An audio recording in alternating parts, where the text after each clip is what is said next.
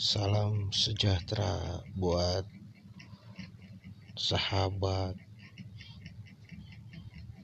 dan saudara-saudara di dunia.